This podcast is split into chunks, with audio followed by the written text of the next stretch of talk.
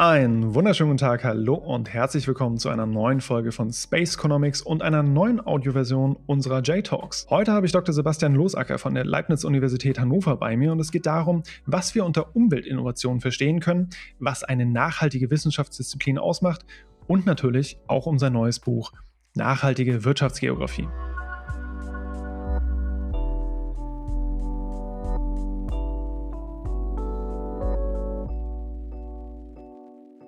Ich freue mich, dass du neben Projektanträgen und Kickoffs, Konferenzen und dem ganz normalen Uni-Wahnsinn für mich Zeit gefunden hast, Sebastian. In dem Sinne, hi und herzlich willkommen. Hi, vielen Dank für die Einladung. Super, super gerne. Sebastian, du hast in Gießen, Utrecht und Hannover studiert und bist dann schlussendlich der Leibniz-Uni auch für deine Promotion treu geblieben. In der hast du dich bereits mit Umweltinnovation mit dem Schwerpunkt China auseinandergesetzt. Die hast du jetzt auch verteidigt, abgeschlossen. In dem Sinne, herzlichen Glückwunsch an der Stelle nochmal. So lang ist es ja noch nicht her. Aber weil du dir gesagt hast, so eine, das reicht eigentlich auch nicht, um den, das Leben so auszufüllen, hast du währenddessen schon angefangen, zusammen mit Ingo Liefner an dem Lehrbuch Nachhaltige Wirtschaftsgeografie zu arbeiten, welches jetzt im Januar rauskommt. Und ein ordentliches großes Forschungsprojekt hast du auch an Land gezogen, in dem du dich mit Nachhaltigkeit und Umweltinnovation im Bausektor auseinandersetzt. Auch hierzu echt herzlichen Glückwunsch und eine ganz kurze Frage. So, das Buch, riesengroßes Projekt Hast du eigentlich noch ein Leben außerhalb der Wirtschaftsgeo? Ja, also, also zunächst äh, vielen Dank. Ähm, natürlich ist es so, dass die Arbeit in der Wissenschaft sehr viel Zeit und Energie beansprucht. Ähm, ich meine, das kennst du selbst. Mhm. Ähm, aber es macht ja auch unfassbar viel Spaß. Also man lernt sehr viel dazu. Und ähm, ich glaube, was, was sehr wichtig ist, ähm, gerade in unserem Feld, ist, dass die persönliche Motivation mit der Forschungsarbeit übereinstimmt. Also dass man an Dingen arbeitet, ja. Äh, die einen persönlich auch interessieren. Ja. Ähm, und es ist bei mir eben so, dass ich mich natürlich auch an, an den Nachhaltigkeitsthemen, über die ich forsche, mich dafür persönlich interessiere. Das Gleiche gilt auch für Innovation und Technologie. Ähm, mhm. Das sind Dinge, die mich, die mich persönlich umtreiben und dann äh, macht das natürlich auch äh, die Arbeit wesentlich einfacher. Und natürlich, das waren jetzt, ähm, waren jetzt ein paar, paar Dinge, die du aufgezählt hast, also irgendwie die DIS und dann das Lehrbuch jetzt und ähm, dieser große Antrag. Es gibt allerdings auch sehr, sehr viele Synergien und die sollte man nicht unterschätzen. Also ähm, für die mhm. DIS äh, zu Umweltinnovation, Nachhaltigkeitstransition in China muss ich natürlich sehr viel lesen. Das konnte ich alles aber natürlich nicht ähm, in der Dissertationsschrift unterbringen. Ähm, und da bietet sich das natürlich an, diese Dinge zu nutzen für Inhalt im Lehrbuch oder für Inhalte für den Forschungsantrag, die dann natürlich auch mhm. gefüllt werden aus Dingen, die ich in meiner DIS nicht beantworten konnte. Ja. Also natürlich ja. hat man am Ende vielleicht ein, ein, großes Tableau mit, mit einzelnen Dingen, ähm, aber es ist sehr viel ähm, Synergie, die da, da mitschwingt. Außerdem ist es ja auch so, dass Wissenschaft nicht, nicht immer eine Eigenleistung oder selten eigentlich eine Eigenleistung ist. Mhm. Ähm, also gerade gerade für die für die einzelnen DIS-Paper hatte ich sehr viel Unterstützung von äh, meinen Co-Autoren und Co-Autorinnen. Auch das Lehrbuch ist zusammen mit, mit Ingo Liefner, meinem, meinem Doktorvater, zusammengeschrieben. Mhm. Der hat natürlich super viel Erfahrung, Expertise, ähm, und Arbeit einfach auch in das, in das Buch gesteckt. Und das Gleiche gilt auch für den Antrag. Also da hatte ich sehr viel Unterstützung von, von unterschiedlichsten Kolleginnen, die einfach dann sowas auch, auch möglich machen. Ähm, und das ist, denke was, was, was wichtig ist. Und letztlich, ähm, das ist auch ein, ein Punkt, ähm, den man in der Wissenschaft nicht unterschätzen sollte, ähm, ist dieser Glücksfaktor. Also natürlich hängen Forschungsanträge, ja, ja. Ähm, leider Veröffentlichungen auch sehr stark mit, mit Glück und vielleicht auch ein bisschen Willkür zusammen. Mhm. Also gefällt dem Editor oder der Editorin eines bestimmten Journals das Thema, über das man forscht, finden vielleicht Fördermittelgeber, Gutachterinnen äh, den Projektantrag überhaupt spannend. Mhm. Ähm, mhm. Und das ist leider auch ähm, Glückssache. Das definitiv. Nichtsdestoweniger. Also Glücksfaktor, Teamunterstützung hin oder her. Ich finde es trotzdem ziemlich beeindruckend. Und ja, würde mich jetzt auch gern mit dir so ein bisschen vom allgemeinen und ja, da kannst du dann aus allen drei Dingen, die wir jetzt schon so leicht angesprochen hatten, aus dem Vollen schöpfen, äh, dann halt tatsächlich hin zum Speziellen kommen. Von daher erstmal gleich zu Beginn die Frage. Du hast jetzt das Buch mit Ingo Liefner und das heißt Nachhaltige Wirtschaftsgeografie. Die Frage, die sich mir auch bei deinem Vortrag jetzt bei unseren J-Talks ähm, hier in Jena unweigerlich gestellt hat, war erstmal so von Anfang an so, wie kann irgendwie eine gesamte Wissenschaftsdisziplin eigentlich nachhaltig sein? Oder vielleicht auch anders gesagt, woran macht man jetzt Nachhaltigkeit in Bezug auf so eine, so eine Wissenschaftsdisziplin fest? Gut, also das, da gibt es einen, einen, wichtigen Unterschied noch, ähm, auf den ich eingehen möchte. Also es geht uns nicht darum, dass die Wirtschaftsgeografie als ähm, Disziplin nachhaltig mhm. sein soll. Ähm, da wäre ich selbst überfragt, wie das funktionieren kann, sondern, sondern uns geht es darum, wie ähm, die Wirtschaftsgeografie als Wissenschaftsdisziplin ähm, dazu beitragen kann, die großen Nachhaltigkeitsherausforderungen, vor denen wir global stehen, zu lösen. Mhm. Und ähm, das okay. ist das, was wir mit dem Titel nachhaltige Wirtschaftsgeografie meinen. Also nicht Nachhaltigkeit der Wissenschaftsdisziplin als solche, sondern ein Fokus der Wissenschaftsdisziplin Wirtschaftsgeografie auf Nachhaltigkeitsthemen. Mhm. Ähm, und wenn, wenn wir dann ausgehen von dieser alten Auffassung oder Definition von, von Wirtschaftsgeografie aus den 70er Jahren von, von Schätzel noch mit der Idee, dass Wirtschaftsgeografie die Wissenschaft der räumlichen Ordnung und räumlichen Organisation der Wirtschaft ist, mhm. ähm, dann verstehen wir ja Wirtschaftsgeografie klassisch als Disziplin zur Erforschung von Wirtschaft und Wirtschaftsaktivitäten im Raum. Ähm, mhm. Und was wir jetzt vorschlagen in ähm, der Idee der nachhaltigen Wirtschaftsgeografie, ähm, dass wir das ausrichten auf Nachhaltigkeitsthemen. Also dass wir die Erforschung der raumwirtschaftlichen Aspekte, die in der Wirtschaftsgeografie ja im Fokus stehen, dass wir mhm. die auf ähm, soziale und ökologische Nachhaltigkeitsthemen ausrichten sollten. Genau, und das, und das ergibt sich eigentlich sehr stringent aus den äh, Herausforderungen, von, vor denen die Gesellschaft steht. Also äh, die Nachhaltigkeitsziele der Vereinten Nationen, die Sustainable Development Goals, das ist globaler mhm. Konsens, dass wir die ähm, als Menschheit irgendwie erreichen wollen. Und wir haben uns gedacht, gut, vielleicht muss auch die Wirtschaftsgeografie da einen wichtigen Beitrag leisten können. Ähm, mhm. Und wenn man dann jetzt, ich muss jetzt nochmal auf, auf Schätzel zurückgehen, ähm, der damals meinte, die Wirtschaftsgeografie basiert ähm, auf, auf drei Säulen letztlich, also Theorie, Empirie und Politik, ähm, mhm. dann können wir all diese äh, Bausteine natürlich auch mit Nachhaltigkeitsthemen verbinden. Also wenn wir uns über Theorie in der Wirtschaftsgeografie oder nachhaltigen Wirtschaftsgeografie Gedanken machen, können wir natürlich fragen, wieso existieren überhaupt soziale Ungleichheit und wieso ja. existiert ökologische Zerstörung? Wieso ist das ja. unterschiedlich zwischen einzelnen Regionen? Empirisch können wir uns natürlich auch darüber Gedanken machen in der nachhaltigen Wirtschaftsgeografie, äh, wie können wir das überhaupt messen und darstellen und vergleichen? Also was ist das, mhm. ähm, was sind die Instrumente, die Verfahren, die wir in der Forschung anwenden können, um letztlich dann soziale Ungleichheit, ökologische Zerstörung ähm, auch messen zu können. Mhm. Und daraus ergibt sich dann natürlich auch dieser äh, letzte Baustein in der nachhaltigen Wirtschaftsgeografie, das ist die Politik.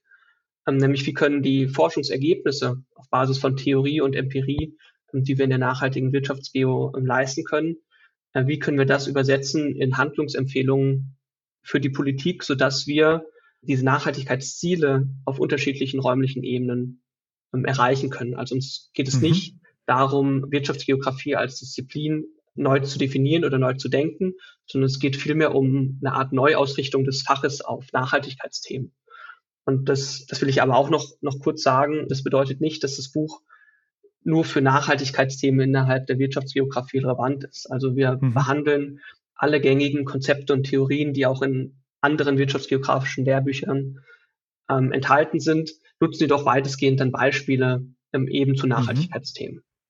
Okay, das heißt also, es geht nicht nur darum, was und vor allem auch mit welchen Instrumenten wir diese jeweiligen Dinge untersuchen, sondern es geht vor allem auch darum, irgendwie die Wirtschaft, und das klingt jetzt auch immer wieder so raus, so ein Stück weit unter sozialen und ökologischen Nachhaltigkeitsaspekten in den Blick zu nehmen und auch so ein Stück weit, ja, diese, dieser räumliche Blick, den wir haben und der ja unser riesengroßer Vorteil ist, der tatsächlich ja auch ein großer Teil der SDGs ist, das miteinander zu verbinden. Und dazu gehören dann ja auch so Aspekte wie, und so habt ihr das jetzt beschrieben, die Untersuchung der Entstehung und Bekämpfung regionaler Disparitäten im sozioökonomischen Entwicklungsstand.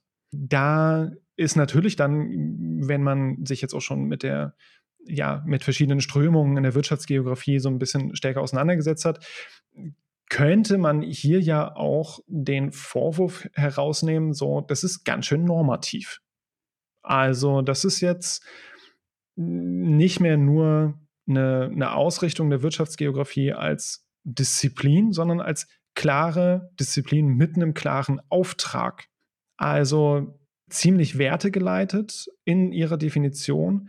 Wie würdest du auf so einen, so einen Vorwurf reagieren? Oder ist es für dich überhaupt ein Vorwurf? Genau, also du hast deine, deine Frage schon, schon halb selbst beantwortet. Also ich würde das gar nicht als Vorwurf auffassen. Ähm, mhm. Wir stellen das im Buch nämlich direkt im, im ersten Kapitel auch heraus. Also dass wir eben diese stark normative Sichtweise auf unser Fach, ähm, die Wirtschaftsgeografie haben. Mhm. Ähm, das bedeutet aber gleichzeitig nicht, dass wir uns nicht mehr mit anderen Themen oder mit anderen Denkrichtungen, Denkweisen innerhalb der Wirtschaftsgeografie als, als Fach beschäftigen sollten. Wir appellieren nur eben sehr stark, dass wir diese Nachhaltigkeitsthemen aufgrund eben ihrer gesellschaftlichen Relevanz auch viel stärker in den Fokus rücken müssen, als wir das mhm. ähm, in den letzten Jahren, Jahrzehnten getan haben. Und ähm, von daher, ich würde sagen, es ist kein Vorwurf, ähm, weil wir es eben selbst, ähm, selbst von uns aus sagen, okay, das ist mhm. unsere Sichtweise auf das Fach. Wir denken, wir argumentieren dann natürlich auch im Buch, mhm. warum das äh, passieren sollte. Ähm, das heißt aber nicht, dass andere ähm, Sichtweisen auf die Wirtschaftsgeografie ausgeschlossen werden. Mhm. Ähm, ich denke aber, und das, das ist mir noch wichtig, dass wir als ähm, Wissenschaftler und Wissenschaftlerinnen ähm, eine hohe gesellschaftliche Verantwortung auch haben, durch ähm, einerseits mhm. die Forschung, die wir machen, und andererseits aber auch durch die Lehre. Und ich denke, ähm, wenn man sich vor Augen hält, was Studierende und dann später auch Absolventen und Absolventinnen für eine ähm, starke Multiplikatorwirkung haben, mhm. äh, wenn sie nachhaltigkeitsrelevantes Know-how in ihrem Studium mhm. ähm, zum einen erlernen und zum anderen dann auch außerhalb der Wissenschaft ähm, anwenden können. Dann ist das, glaube ich, eine gesellschaftliche Verantwortung, die wir äh, in dem Fall dann als Dozierende nicht auslassen sollten, sondern wirklich mhm. Ähm, kritisch durchdenken sollten, ähm, was wir da eigentlich für eine Position haben. Und da denke ich, dass ähm, eben Nachhaltigkeitsthemen viel stärker in den Fokus rücken müssten. Mhm. Okay. Ich gehe bei allem, was du jetzt auch gesagt hast, gehe ich halt auch vollkommen mit. So, also ich meine, es hat ja auch seinen Grund, warum wir diesen Podcast machen. Es hat seinen Grund, warum wir den, den Podcast in der Lehre einsetzen, warum wir jetzt mit unseren Theorie-Snippets eine ganze Reihe zu ja, nachhaltiger Entwicklung auch drin hatten, warum wir dich jetzt eingeladen haben. Also wir haben einerseits irgendwie so diese gesellschaftliche Relevanz, einfach aufgrund unseres aufgrund unseres Wissens, aber auch so eine gewisse Verantwortung, weil wir sind halt die Personen, die, die sich dieses Wissen auch dank Steuergeldern quasi aneignen können und aneignen konnten. So, und das dann halt entsprechend weiterzugeben, sei es an die Öffentlichkeit im Rahmen von so einem Podcast oder halt auch an die Studis im Rahmen von Lehrveranstaltungen. Ja, safe. Also bin ich, bin ich ganz bei dir. Die Verantwortung sollten wir nicht einfach wegwischen, sondern tatsächlich auch wahrnehmen. Und von daher, ja, verzeih mir, dass die letzte Frage vielleicht auch so ein bisschen provokant gestellt war. Ähm, aber mir geht es halt auch eben darum, mit diesen Vorurteilen aufzuräumen, damit Menschen sich jetzt nicht aufgrund der Vorurteile vielleicht auch ein falsches Bild von Anfang an machen von einem Buch. Und deswegen seid ihr jetzt an der Stelle auch ein bisschen Promo gestattet. Was erwartet mich denn, wenn ich euer Buch in die Hand nehme und da mal so durchblätter? Gut, ähm, also ich kann einfach mal ein bisschen was zum, zum Aufbau erzählen des Buchs, mhm. ähm, was wir uns bei der Gliederung gedacht haben, was wir ähm, inhaltlich behandeln. Ähm, also zunächst, das Lehrbuch besteht aus insgesamt fünf eigenständigen Kapiteln, ähm, wobei wir eine grobe Unterteilung einmal in die soziale Dimension der Nachhaltigkeit mhm. vornehmen. Das sind dann sowas wie Wohlstandsunterschiede, Armut, Disparitäten äh, zwischen Regionen beispielsweise und ähm, dann gleichzeitig in dem zweiten Teil die ökologische Dimension der Nachhaltigkeit. Mhm. Da geht es dann viel darum, ähm, was machen wir mit der Klimakrise, mit der Biodiversitätskrise ähm, und insbesondere, wie bewerten wir das aus raumwirtschaftlicher Sicht? Was führt mhm. dazu, dass wir das, äh, dass wir vor dieser Situation stehen derzeit? Und was sind Lösungen da, da heraus aus dieser, ähm, dieser Situation? Das ist so die grobe Unterteilung in soziale Dimension der Nachhaltigkeit und ökologische Dimension. Mhm. Insgesamt hatte ich das gesagt, es gliedert sich in fünf Kapitel. Äh, in dem ersten Kapitel führen wir in die Idee der nachhaltigen Wirtschaftsgeografie ein. Das heißt, wir bringen Begriffserläuterungen, schreiben viel zur Konzeption des Buches, also was haben wir uns dabei gedacht, ähnlich zu den Dingen vielleicht auch, ähm, die ich jetzt schon, schon im Podcast ein bisschen angeteasert habe. Mhm. Ähm, und dann kommen drei Hauptkapitel. Das sind Kapitel zwei, drei und vier. Und die sind alle sehr gleich aufgebaut. In dem ersten Teil präsentieren wir Empirie, also wir zeigen Daten, wir zeigen Informationen zur sozialen Dimension der Nachhaltigkeit und zur ökologischen Dimension. Mhm. In dem zweiten Schritt, ähm, in allen Kapiteln 2, 3 und 4, ähm, geht es dann ähm, sehr stark um Theorien. Also wie können wir Wohlstandsunterschiede beispielsweise erklären durch Theorien? Wie können wir da vielleicht wieder herauskommen? Ähm, was sind mhm. Theorien und Konzepte, die uns dabei helfen, das zu verstehen? Ähm, und das Gleiche natürlich auch für die ökologische Dimension. Also was führte dazu, dass wir jetzt vor Klima- und Biodiversitätskrise stehen? Was sind vielleicht Wege da heraus? Und ein letzter Teil äh, dieser drei Kapitel besteht dann aus der Politik. Dann haben wir wieder diese Einheit von, von Theorie, Empirie und Politik, mit der wir dann sagen können, gut, was lernen wir denn eigentlich aus dem, was uns die Theorie sagt, was wir politisch mhm. tun können, um die Nachhaltigkeitsziele zu erreichen, also um Wohlstandsunterschiede auszugleichen, um ökologischen Krisen zu begegnen. Ähm, was wird da vielleicht auch gegenwärtig in der Politik getan, beispielsweise in der EU? Dieses zweite Kapitel geht dann um die Entstehung und Auswirkungen regionaler Disparitäten. Das sehen wir also die ähm, eine starke Ausprägung der sozialen Dimension der Nachhaltigkeit. Mhm. Ähm, da fangen wir dann wie erläutert an mit der Messung regionaler Disparitäten. Wie funktioniert das und wie mhm. äußert sich das ähm, historisch und, und derzeit ähm, global und regional? Ähm, und dann bringen wir äh, in dem Theorieteil ähm, die typischen wirtschaftsgeografischen Theorien und Konzepte, die wir schon seit vielen Jahren mhm. diskutieren. Also geht es um Standortstrukturtheorien äh, von Thün, Kristalla, ähm, es geht um regionale Polarisationstheorien, regionalen mhm. Ausgleich, ähm, also all das, was man typischerweise in einem Wirtschaftsgeografie-Lehrbuch erwarten würde, ähm, eben aber vor dem Hintergedanken, okay, es, uns geht es darum, Wohlstandsunterschiede auszugleichen, es geht mhm. uns darum, ähm, Disparitäten zu verringern. Mhm. In dem Politikteil geht es dann beispielsweise um globale Ausgleichspolitik, ähm, aber auch um Regionalpolitik in Deutschland und der, in der EU. Okay. Ähm, mhm. In dem dritten Kapitel, ähm, das ist ein bisschen eigenständig und dient so als Verbindung zwischen der Idee der sozialen Dimension und der ökologischen Dimension. Da geht es sehr stark um Technologie und Innovation. Ähm, also mhm. spätestens seit, seit Roma und der, der endogenen Wachstumstheorie wissen wir, dass technologischer Fortschritt, Innovation, eigentlich wissen wir das bereits seit, seit Schumpeter, dass das einer der wichtigsten Determinanten mhm. in der Erklärung von äh, Wirtschaftsentwicklung ist. Von daher widmen wir dieser Idee von Innovation und Technologie und deren Wirkung auf regionale Disparitäten ein eigenes großes Kapitel. Mhm. Ähm, da geht es dann zunächst auch wieder empirisch darum, wie messen wir Innovation, wie äußern sich räumliche Unterschiede in der Innovationsentstehung, in der Diffusion. Ähm, Im Theorieteil gehen wir dann darauf ein, äh, welche Konzepte uns dabei helfen können zu erklären, wie technologischer Wandel im Raum passiert mhm. ähm, und wie Innovationen aus räumlicher Sicht entstehen und diffundieren. Ähm, der mhm. Politikteil geht dann in die Richtung innovationsorientierter Regionalpolitik, also das, was ein Großteil auch in der kontemporären wirtschaftsgeografischen Forschung im Bereich Innovationsgeografie geleistet wird. Ähm, wir gehen dann über in das letzte große inhaltliche Kapitel, Kapitel 4. Ähm, da geht es dann um die ökologische Dimension mhm. der Nachhaltigkeit, also um den Übergang in eine ökologisch nachhaltige Raumwirtschaft, so nennen wir das. Okay. Und hier beginnen wir auch wieder ähm, empirisch. Wie können wir das Ausmaß der Klima- und Biodiversitätskrise ähm, messen? Ähm, wie zeigen mhm. sich Unterschiede beispielsweise ähm, auf unserer Erde?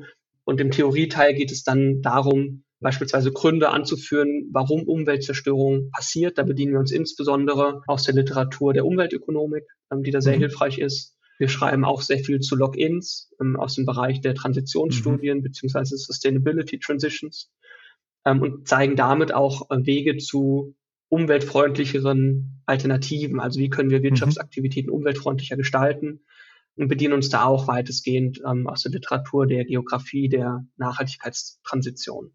Mhm. Ähm, das sind so diese drei großen Kapitel. Wir haben dann noch ein kleines ähm, Schlusskapitel, Kapitel 5.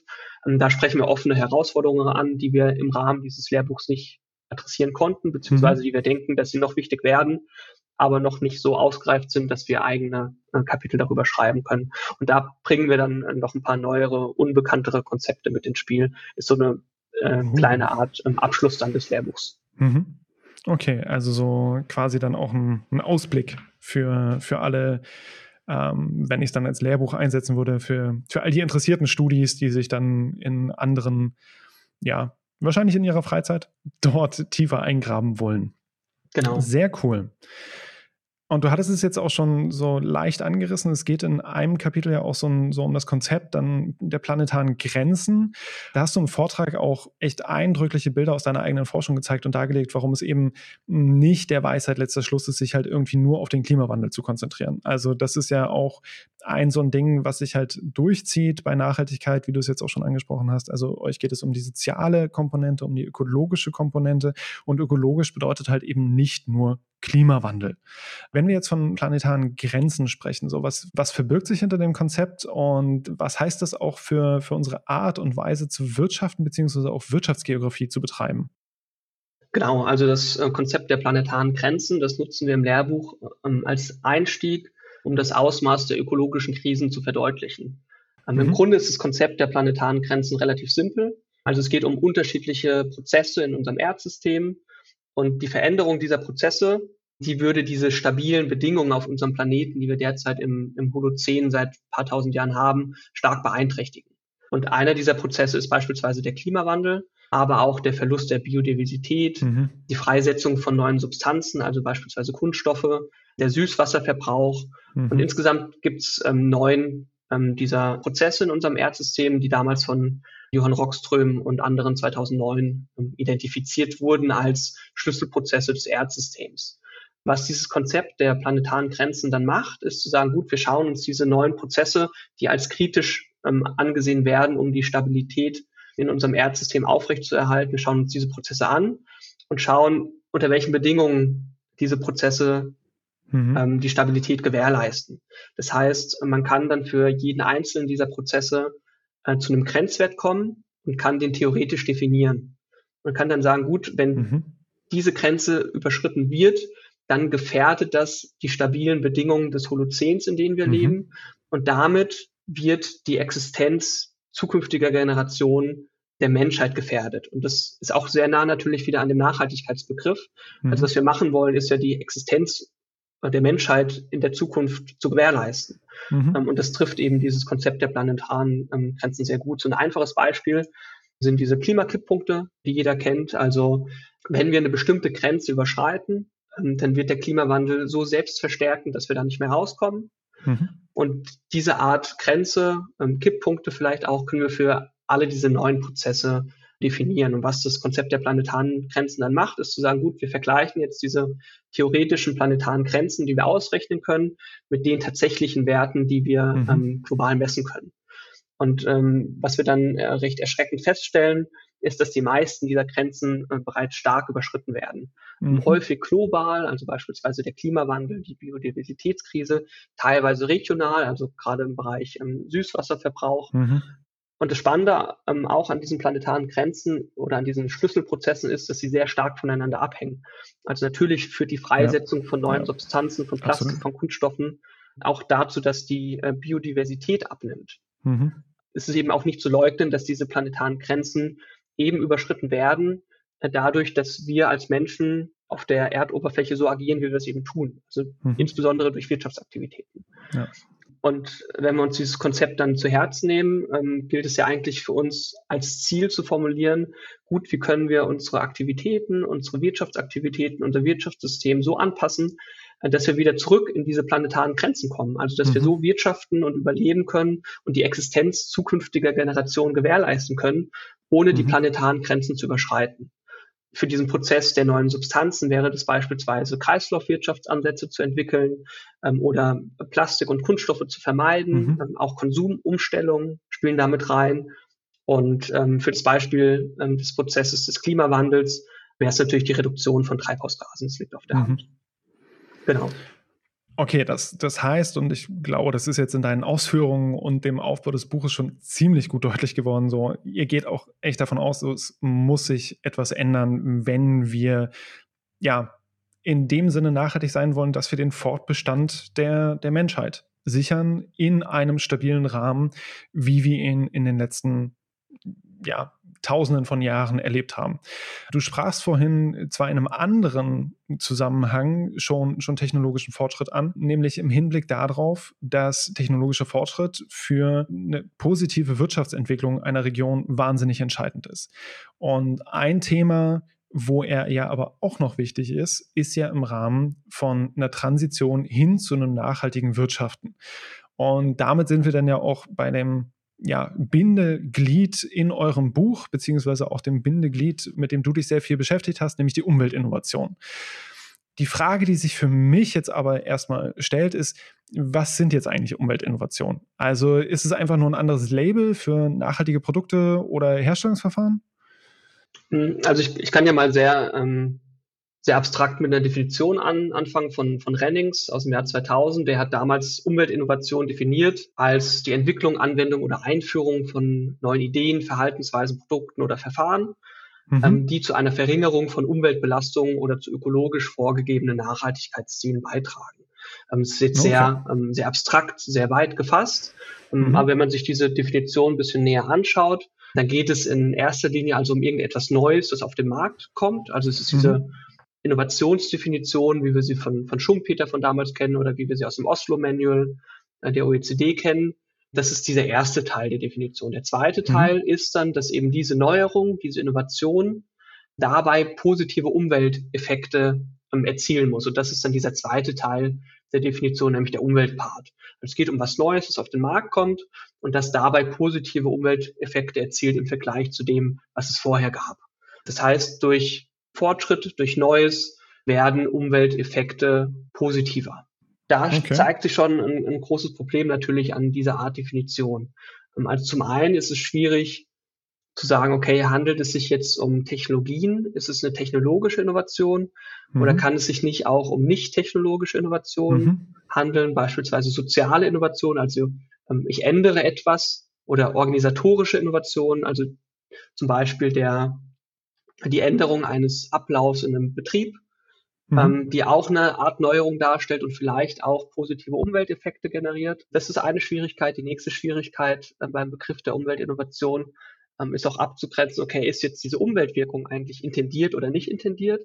Also mhm. geht durch den technischen Fortschritt als solchen oder durch die Neuerung als solche eine positive Umweltwirkung ähm, einher? Oder ist es wirklich direkt intendiert, wie beispielsweise bei erneuerbaren Energien, wo wir sagen, wir forschen in diese Richtung, um nachhaltig zu werden? Mhm.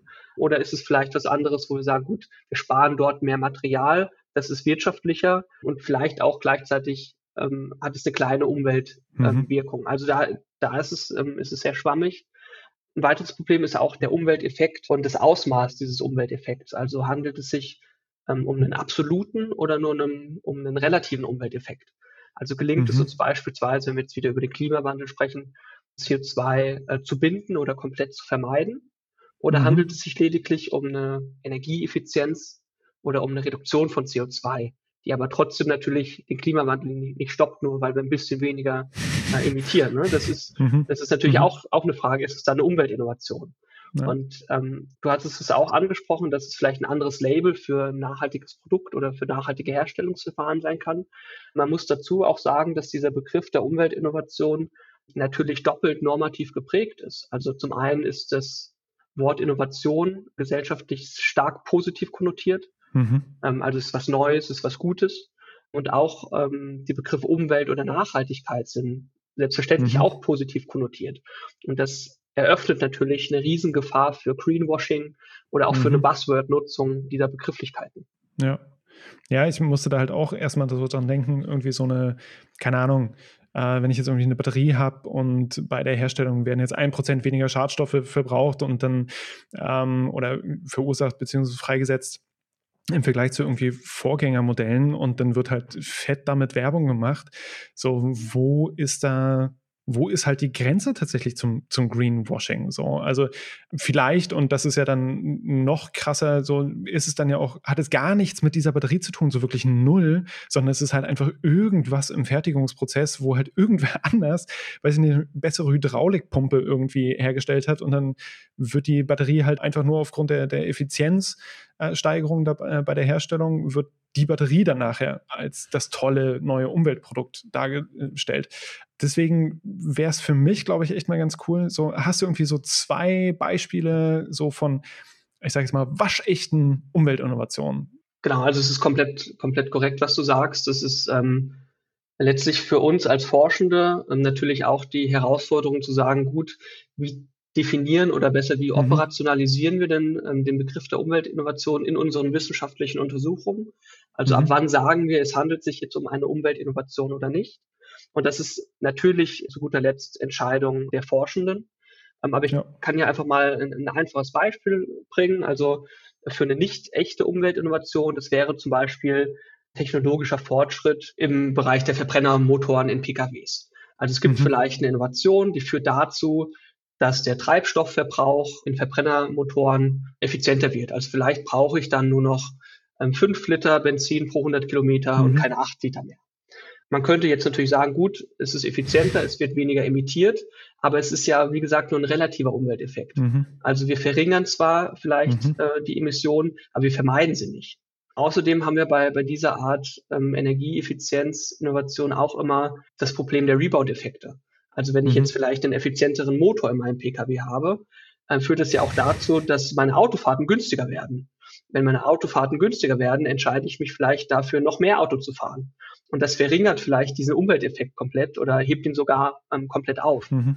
Ja. Oder wenn ich, wenn ich äh, günstiger Auto fahre durch die Energieeffizienz äh, dieses neuen Motors, fahre ich vielleicht mit dem, mit dem äh, gesparten Geld auf eine Langstreckenreise und fliege ans andere Ende der mhm. Welt. Und mhm. äh, das hat natürlich auch wieder ähm, keinen positiven Umwelteffekt.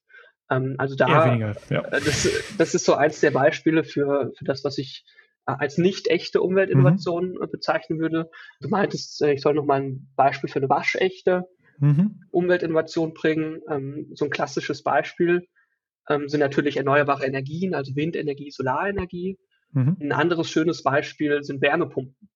Ähm, also gibt es jetzt seit einigen okay. Jahren äh, Wärmepumpen, mhm. die wir für die Versorgung von Gebäuden mit Wärme nutzen können. Und diese Wärmepumpen, die ersetzen klimaschädliche Wärmequellen wie Gas oder Öl und die mhm. laufen elektrisch. Also das heißt, sie können auch über erneuerbare Energien betrieben werden.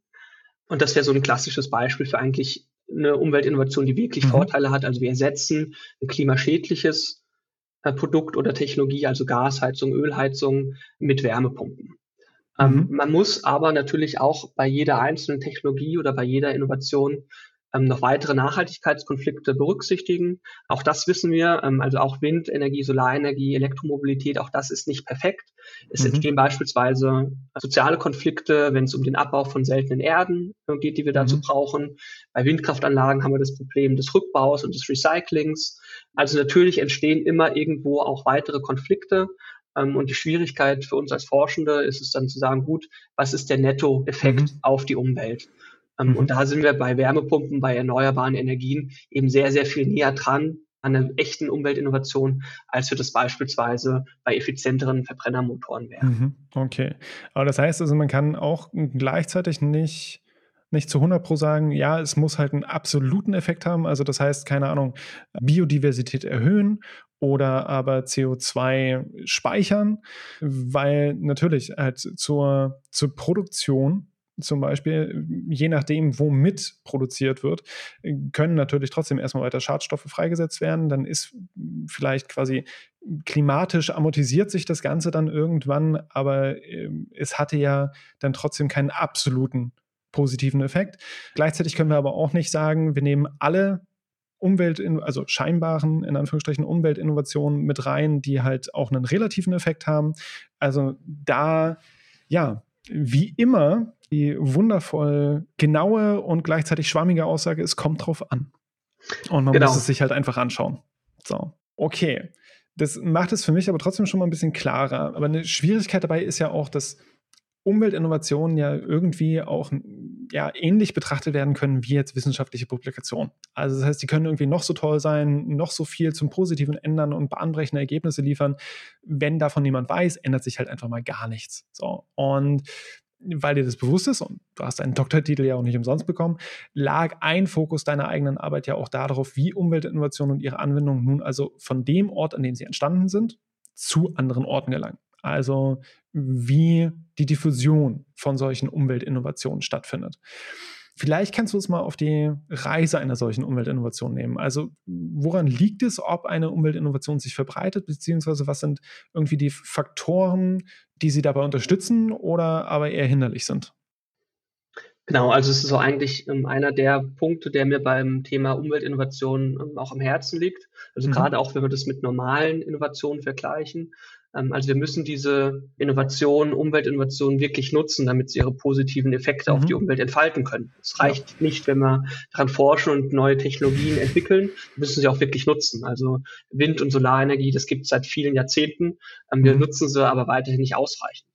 Ja. Und deswegen habe ich mich in meiner Motion damit sehr intensiv beschäftigt und eben diese von dir angesprochene räumliche Diffusion von Umweltinnovationen mir näher angeschaut, und zwar ähm, für das Fallbeispiel China.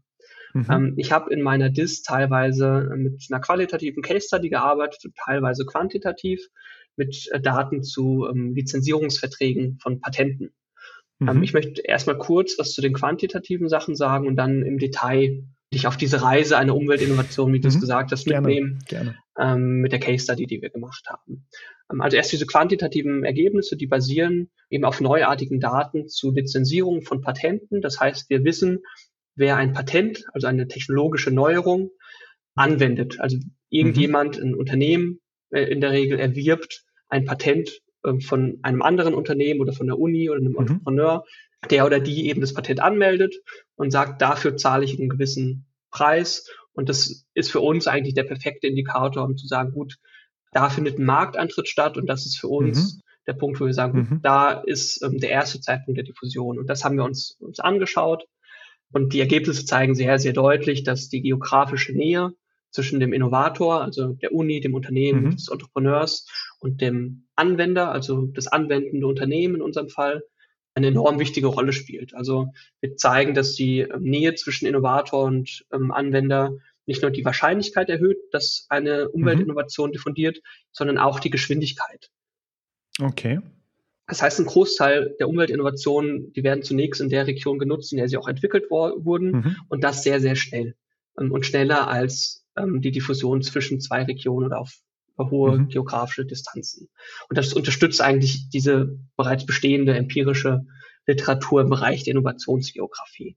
Was wir außerdem ähm, sehr deutlich sehen, ist, dass Umweltregulierung, also Maßnahmen in der Umweltpolitik, mhm. eine sehr bedeutende Rolle spielen. Ähm, und da gehe ich jetzt dann gerne nochmal ähm, in dieser Case Study drauf ein, weil das ist ein schönes Beispiel, äh, an dem man festmachen kann, welche Rolle Regulierung, Regulation im Bereich ähm, Umwelt spielen können, damit Umweltinnovationen genutzt werden. Mhm. Ähm, diese Case Study, die geht um nachhaltige Abfallverwertungstechnologien in Shanghai Zunächst, ich hatte angesprochen, dass die Freisetzung von neuen Substanzen einer dieser Prozesse ist, die wir für die planetaren Grenzen definieren. Mhm. Und wir, wir sehen natürlich auch global, dass wir ein großes Problem haben mit Umweltverschmutzung, mit Müll. Mhm. Und wir sehen auch, dass das Aufkommen, das Müllaufkommen jährlich steigt. Insbesondere natürlich in Metropolregionen, in Schwellenländern. Mhm. Ähm, Natürlich ist unsere Zielvorstellung, dass wir Müll möglichst in hohen Mengen recyceln wollen oder in Kreisläufe mhm. zurückführen äh, möchten. Das geht aber für weite Teile einfach gar nicht. Also das heißt, wir müssen immer ähm, auch einen Teil sogenannt energetisch verwerten. Ähm, mhm. Das ist das, was typischerweise Müllverbrennungsanlagen machen. Und das heißt, wir nutzen Müll und erzeugen damit Strom. Ähm, mhm. Und das ist im Vergleich zu Mülldeponien, die global noch überwiegen, ähm, was, was viele auch nicht wissen, ist die nachhaltigere Alternative. Mhm. Und diese Verwertungsanlagen werden ähm, global unzureichend genutzt. Was jetzt passiert okay. ist, ist ähm, im Jahr 2019 20 hat Shanghai äh, die weltweit größte Müllverbrennungsanlage errichtet. Wir definieren das als Umweltinnovation. Und diese Müllverbrennungsanlage, die nutzt und integriert eher äh, modernste Technologie in diesem äh, Müllverwertungsbereich und ist in der Lage, über drei Millionen Tonnen Müll energetisch zu verwerten pro Jahr. Im Vergleich zu einer normalen Anlage in Deutschland schafft so um die 500.000 Tonnen. Okay, also, Und also es, das, das Sechsfache. Genau, es ist eine so. enorm mhm. große Anlage, die dabei aber auch sehr effizient ist. Also okay. ähm, die Betreiber geht davon aus, dass Strom für circa 1,3 Millionen Einwohnerinnen in Shanghai produziert werden kann. Ähm, und gleichzeitig hat diese Anlage enorm geringe Emissionen oder geringere Emissionen, mhm. als es vergleichbare ähm, Anlagen haben. Also da geht es dann um Schwefeldioxide, Stickstoffoxid, Kohlenmonoxid, mhm. Schlacken etc., Reststoffe. Also es spricht dafür, dass wir diese ähm, Anlage ähm, als Umweltinnovation definieren mhm. können. Und was wir dann beobachten können, ist das Ausgehen von dieser Errichtung in Shanghai weitere dieser Riesenanlagen in anderen Provinzen Chinas errichtet werden. Okay. Und, äh, unsere Frage ist jetzt, okay, warum ist es zuerst in Shanghai passiert und mhm. warum versuchen andere Regionen das jetzt zu kopieren? Und um diese Frage zu beantworten, haben wir das Konzept der regionalen Leitmärkte entwickelt, ähm, das eben mhm. genau diese Diffusionsprozesse erklärt. Also wir gehen von einer Pionierregion aus, die die Diffusion einer Umweltinnovation vorantreibt. Mhm. Ähm, in unserer Studie haben wir dann drei Hauptfaktoren zusammengetragen, die diesen Diffusionsprozess erklären können oder die dazu beitragen zu verstehen, warum in Shanghai dieser regionale Leitmarkt für nachhaltige Müllverbrennungs- mhm. oder Müllverwertungstechnologien ähm, entstanden ist. Das ist zum einen ein großer technologischer Vorteil, den Shanghai äh, besitzt. Also es gibt dort eine Reihe innovativer Unternehmen in dem Bereich. Wenn wir uns mhm. Patentdaten anschauen, dann sehen wir eine starke technologische Spezialisierung in diesem Technologiefeld der Müllverwertungstechnologien.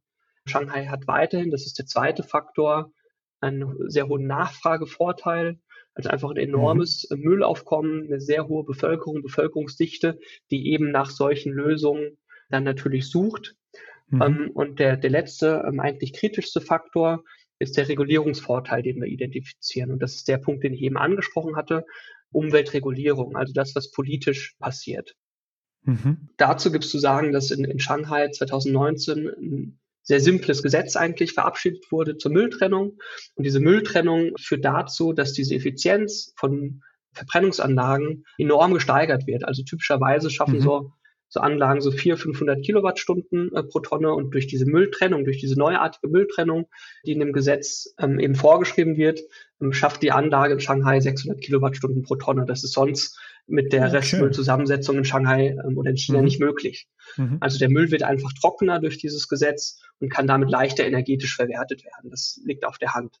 Und das ermöglicht äh, jetzt aber erstmals eine wirklich optimale Nutzung dieser Anlagen, ähm, auch eine optimale wirtschaftliche Nutzung dieser Anlagen mhm. und führt dazu, dass dieses Modell ähm, attraktiv wird, auch für andere Städte und Provinzen mhm. in China. Und so ist es jetzt, dass nicht nur diese ähm, Anlagentechnologien übernommen werden, also nicht nur die Technologie und Innovation diffundiert, mhm. sondern auch diese Art der Regulierung. Also auch weitere Städte und Provinzen in China übernehmen jetzt dieses ähm, Regulierungssystem und diese Gesetze zur Mülltrennung, die in Shanghai pioniert wurden im Jahr 2019. Das ist, ein, glaube ich, eine sehr nette ähm, Fallstudie, um einmal mhm. zu, zu sehen, wie können einzelne Regionen oder Akteure in dieser Region dazu beitragen, dass eine Umweltinnovation auch in andere Regionen diffundiert. Okay, und gleichzeitig natürlich mega spannend im Hinblick darauf, dass wir eigentlich all das, was wir jetzt vorher schon mal besprochen hatten, in dieser einen Case Study halt auch eigentlich sehen. Also wir reden von der Regulation, die es überhaupt erst lohnenswert gemacht hat. Wir sehen den technischen und technologischen Fortschritt und gleichzeitig aber auch die, die sozialen Komponenten, weil logischerweise, wenn ich halt die Schadstoffausträge A reduziere, hat es schon mal sozial positive Folgen, es hat ökologisch positive Folgen.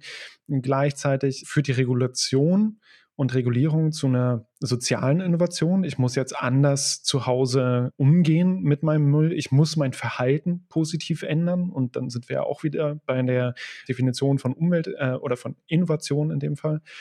Also eigentlich auch all das. Und das ist ja das Schöne, was ihr auch in eurem Buch betrachtet habt. Also von daher werden wir natürlich auch sämtliches was wir hier jetzt auch besprochen haben, einschließlich des erscheinenden Buches, das wir natürlich nur verlinken, nicht zum Download bereitstellen, aber ähm, genau, werden wir all diese Konzepte natürlich dann auch nochmal äh, verlinken auf der Mehrblogs-Seite. Und der wichtige Teil, den du jetzt ja auch angesprochen hattest, war der Einfluss, den die Politik an der Stelle genommen hat. Also ohne die Regulation von Seiten der Politik wäre es gar nicht lohnenswert gewesen. Von daher hätte es dann auch keine Umsetzung gegeben. Was sind denn so, und ich weiß, das ist eine sehr, sehr, sehr, sehr, sehr weit gefasste Frage. Aber was sind denn so Instrumente neben der vielleicht auch Regulierung, die von Seiten der Politik einfach hilfreich sein können für die Durchsetzung von Umweltinnovation? Ja, also es ist ähm, wirklich einer der, der wichtigsten Punkte, den du hier ansprichst. Wir brauchen ähm, Regulierung, es braucht sowas wie ein Regulatory Fix, ähm, mhm. um Umweltinnovation marktfähig äh, zu halten. Und das basiert eigentlich auf einer sehr einfachen ökonomischen Überlegung. Also Umweltinnovationen leiden nämlich unter dem Problem der sogenannten doppelten Externalität. Das mhm. heißt, sie sind durch doppelte externe Effekte gekennzeichnet. Und diese externen Effekte führen zu einem Marktversagen und das Marktversagen wiederum muss durch Regulierung, durch politischen Eingriff gelöst werden oder kann dadurch gelöst werden. Mhm. Ähm, ich möchte es kurz einmal erklären. Also typischerweise haben Innovationen, das gilt eigentlich für alle Innovationen, externe Effekte in der Entstehungsphase. Also wenn jetzt ein Unternehmen beispielsweise in Forschung und Entwicklung investiert, mhm. äh, Mitarbeitende in F&E anstellt, ähm, neue Anlagen kauft etc. und damit dann technologischen Fortschritt erzielt, eine neue Erfindung macht, vielleicht ein neues Produkt auf den Markt bringt, dann sind diese Ergebnisse, die durch Forschung und Entwicklung entstehen, eigentlich ja für alle nutzbar. Mhm. Aber das Unternehmen, was in Forschung und Entwicklung investiert hat, um zu dieser Erfindung oder zu dieser Innovation zu kommen, das trägt mhm. natürlich die Kosten. Das bedeutet, das Unternehmen oder Akteure in der Innovationslandschaft relativ geringe Anreize erstmal haben, überhaupt in Forschung und Entwicklung, in Innovationsaktivitäten zu investieren. Mhm. Und die Lösung, die wir dazu haben, äh, gesellschaftlich, ist die Innovationspolitik, zum Beispiel das Patentsystem, also wir haben mhm. Schutzrechte mhm. für geistiges Eigentum oder aber sowas wie öffentliche Forschungsförderung. Und das mhm. wirkt diesem externen Effekt entgegen, sodass Unternehmen eher in Forschung und Entwicklung investieren, als sie das tun würden ohne diesen mhm. politischen Eingriff. Und das ist aber gleich für alle Innovationen, ist auch nichts Neues. Mhm. Ähm, was jetzt spannend wird für Umweltinnovationen ist, dass Umweltinnovationen auch in der Diffusionsphase, also wenn es um die Verbreitung und den Erwerb dieser Umweltinnovation geht, ähm, dass dort mhm. auch externe Effekte entstehen. Also ähm, beispielsweise ein anderes Unternehmen investiert jetzt in die Nutzung einer umweltfreundlichen Technologie und erzeugt damit ja positive Effekte für alle, beziehungsweise für mhm. die Gesellschaft. Also mhm. ähm, positive Umwelteffekte, die uns alle betreffen. Das Unternehmen, äh, das diese Technologie nutzt, trägt aber alleine die Kosten dafür. Das heißt, es gibt auch da wiederum einen geringen Anreiz, überhaupt in die Nutzung von Umweltinnovationen zu investieren. Wenn ich alleine die Kosten trage, aber alle davon profitieren. Das ist ein einfaches mhm. ökonomisches Argument. Mhm. Und die Folge ist dann Marktversagen. Also es werden viel weniger Umweltinnovationen genutzt, als eigentlich mhm. gesellschaftlich oder auch gesamtwirtschaftlich nötig wären. Um, ähm, und die mhm. Lösung, die wir da in der Politik haben, ist eben insbesondere die Umweltpolitik. Also wir können versuchen, diese ähm, externen Effekte zu internalisieren. Das waren jetzt mhm. positive externe Effekte. Das gleiche gibt es auch für negative externe Effekte, also Umweltverschmutzung. Und das können wir machen zum Beispiel über klassische Auflagenpolitik, also über Gebote und Verbote. Mhm. Ähm, aber wir können das auch ein bisschen ähm, effizienter machen über marktorientierte Umweltpolitik. Also über das, was wir als CO2-Steuer bezeichnen würden. typischerweise mhm. eine äh, PIGU-Steuer nennt man das. Ähm, oder über sowas wie den Zertifikathandel. Mhm. Und was uns jetzt gelingen muss, das ist so ähm, der Stand der Forschung im Bereich der Nachhaltigkeitstransitionsliteratur, ähm, ist das alles in einen ähm, ordentlich orchestrierten Policy-Mix zu bringen. Also wir brauchen eine sinnvolle mhm. Organisation dieser verschiedenen Politikinstrumente. Also mhm. wir müssen zum Beispiel nischenfördernde Innovationspolitik, zum Beispiel jetzt wieder im Bereich der Wärmepumpen, mhm. ähm, unterstützen. Das heißt, wir müssen Forschung und Entwicklung zu Wärmepumpen fördern oder wir müssen Wärmepumpen subventionieren, also diese Innovation aus der Nische rausheben. Mhm. Das machen wir mit Innovationspolitik. Und das führt dann zum Wachstum dieser Nischentechnologie. Gleichzeitig reicht es aber nicht aus, wenn wir auch Subventionen für Gasheizung ähm, mhm. äh, vergeben. Das heißt, wir brauchen gleichzeitig eine Destabilisierung von umweltschädlichen Technologien. Und das sehen wir zum Beispiel in Deutschland jetzt durch die Austauschprämie für Ölheizungen, durch die mhm. CO2-Steuer oder durch die äh, Verbote von neuen Ölheizungen, die in den nächsten Jahren eingeführt wird. Das heißt, es ist sehr komplex wie immer und es braucht diesen Policy-Mix ähm, aus unterschiedlichen ja. Maßnahmen. Und ja. dann kann es gelingen. Mhm. Super. Ich meine, da, daran wird halt auch eine Sache wieder deutlich, die mich irgendwie seit meinem, meinem Bachelorstudium begleitet. Wenn man sich fragt, warum in Kopenhagen so viele Menschen mit dem Fahrrad fahren, liebe ich es immer, auf die Befragung von, ähm, von der dänischen Regierung zu verweisen, wo de facto drinsteht, die ökologischen Gründe sind das Letzte. Das ist der letzte Grund, warum Menschen das machen. Das sind, glaube ich, sieben oder acht Prozent in der Befragung von, von 2015 gewesen. Der Hauptgrund, weil es das schnellste und einfachste Verkehrsmittel in der Stadt ist. So, das heißt, auch da ganz klar einfach die Regelung in der Stadtpolitik darauf ausgelegt, das ist das Hauptverkehrsmittel, auf das wir jetzt die, die Entwicklung ausrichten.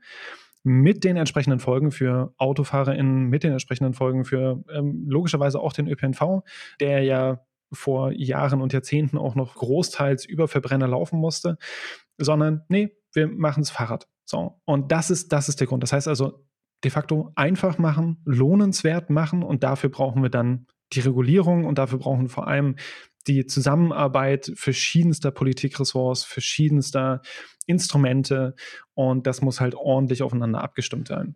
Und das alles und noch viel, viel mehr sprecht ihr ja in der Form auch in eurem Buch an. In dem Sinne auch nochmal die herzliche Einladung an alle Hörerinnen. Schaut es euch an. So, wenn, wenn euch die, die Idee gefällt, nutzt es in der Lehre. Also, das ist tatsächlich auch so ein, so ein Appell. Warum andere Lehrbücher nutzen und sich selber dann die harte Arbeit machen, um entsprechende Beispiele zu finden und darauf anzuwenden, wenn das Ganze auch schon gemacht wurde oder aber auch einfach, wenn es euch interessiert. Schaut, schaut rein. Äh, die meisten Studentinnen werden höchstwahrscheinlich auch gut Zugriff darauf haben und äh, Zugriff darauf bekommen. Und ansonsten ich meine, sieht jetzt auch nicht gerade schlecht aus, macht sich auch gut im Bücherregal, ne? Genau. Und weil du dir ja aber jetzt auch gedacht hast, so, ey, es reicht mir halt nicht, jetzt mir Umweltinnovationen immer nur so im Nachhinein und in der Rückschau anzuschauen, bist du ja jetzt auch Teil von einem ziemlich großen Projekt, was du auch auf dem AK Industriekio schon mal so ein bisschen angerissen und vorgestellt hattest, wo ihr euch mit Umweltinnovationen und vor allem halt auch mit dem Bausektor auseinandersetzt. Worum geht es in dem Projekt? Vielleicht so in, in ein paar Sätzen. Genau, also das, ähm, das angesprochene Projekt von dir, das umfasst eigentlich eine Nachwuchsgruppe, ähm, die ich derzeit mhm. aufbaue und geht inhaltlich um die Nachhaltigkeitstransformation des Bausektors. Also ganz einfach gesagt, wir wollen verstehen, wie der Bausektor umweltfreundlicher werden kann und mhm. wie wir ähm, CO2-intensive Baustoffe wie Stahl und Beton mit umweltfreundlichen Alternativen ersetzen können, also beispielsweise mit Holzbau. Wir untersuchen dann in den nächsten fünf Jahren aus wirtschaftsgeografischer Perspektive ähm, einerseits, wo Innovationen in diesem Bereich entstehen und warum. Mhm und andererseits, wo sie sich durchsetzen gegen bestehende soziotechnische Regime und Konfigurationen, die dem entgegenwirken. Okay. Um, und hier geht es dann natürlich viel um, um Chancen und, und, und um mhm. Hindernisse nachhaltiger Baustoffe und Bauweisen und wie sich das dann regional ähm, vielleicht auch unterscheidet.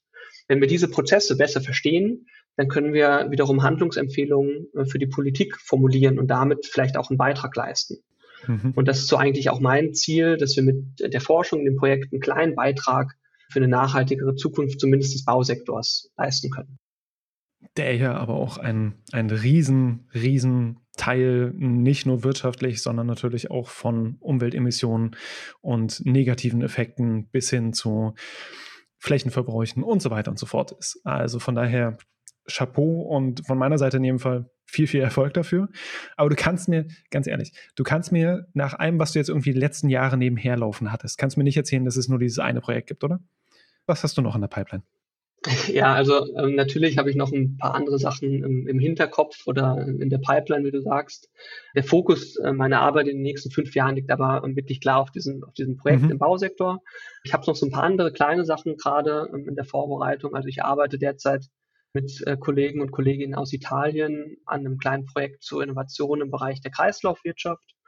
Ähm, mhm. Da fragen wir uns, wie können wir diese Innovation überhaupt messen ähm, mhm. und können Innovationen in der Kreislaufwirtschaft vielleicht auch eine ganz gute Chance für periphere Regionen sein. Mhm. Ähm, ein zweites kleines Projekt startet jetzt mit Kollegen und Kolleginnen aus Hannover. Und da wollen wir uns die Nachhaltigkeitstransformation in der Luftfahrtindustrie ähm, anschauen, also ein ganz anderer Sektor. Spannend. Und da zusammen mit, mit Ingenieuren den Einsatz von grünem Wasserstoff in der Luftfahrt untersuchen. Also ich bleibe auch an, an anderen Themen im mhm. Bereich dieses Nachhaltigkeitsspektrums dran.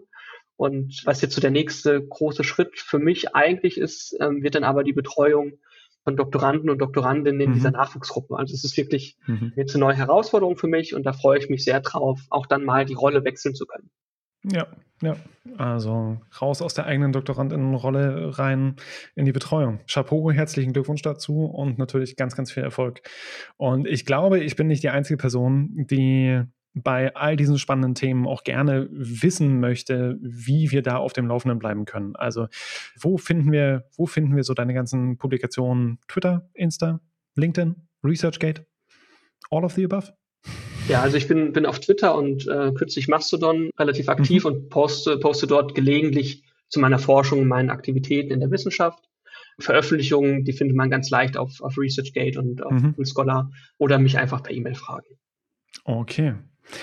Dann bleibt mir an der Stelle kaum noch was anderes als dir herzlichst für den Einblick in nicht nur die nachhaltige Wirtschaftsgeografie und die Ausrichtung auf Nachhaltigkeit in der Wirtschaftsgeografie zu betrachten, sondern auch einen Einblick zu bekommen in Umweltinnovationen, in die ja, grundlegenden Schwierigkeiten, aber auch vor allem die Bedeutung, die verschiedene Faktoren, wie zum Beispiel die Politik, die Regulation, der technologische Fortschritt dabei hat, warum es so wichtig ist, in den planetaren Grenzen, und zwar nicht nur beim Klimawandel und in Bezug auf Klimagase zu bleiben, sondern das Ganze stärker ganzheitlich zu denken, weil auch dort alles miteinander zusammenhängt. Und ja, deswegen an der Stelle vielen, vielen Dank, dass du da warst. Und an alle da draußen, wenn ihr nicht nur was Sebastians Forschung angeht, sondern auch was unseren Podcast angeht, weiter auf dem Laufenden bleiben wollt, folgt uns auf Twitter und Instagram unter vigio-jena. Schaut auf mehrblogs.uni-jena.de vorbei, wo wir euch nicht nur diese Folge, sondern zum Beispiel auch die Theorie-Snippets zu den SDGs verlinken werden. Und in dem Sinne, Sebastian, vielen, vielen Dank. Vielen Dank für das nette Gespräch. Ähm, tschüss und bis bald. Dem kann ich mich nur anschließen. Ahoi, auf Wiedersehen, bis zum nächsten Mal. Ciao, ciao. Tschüss.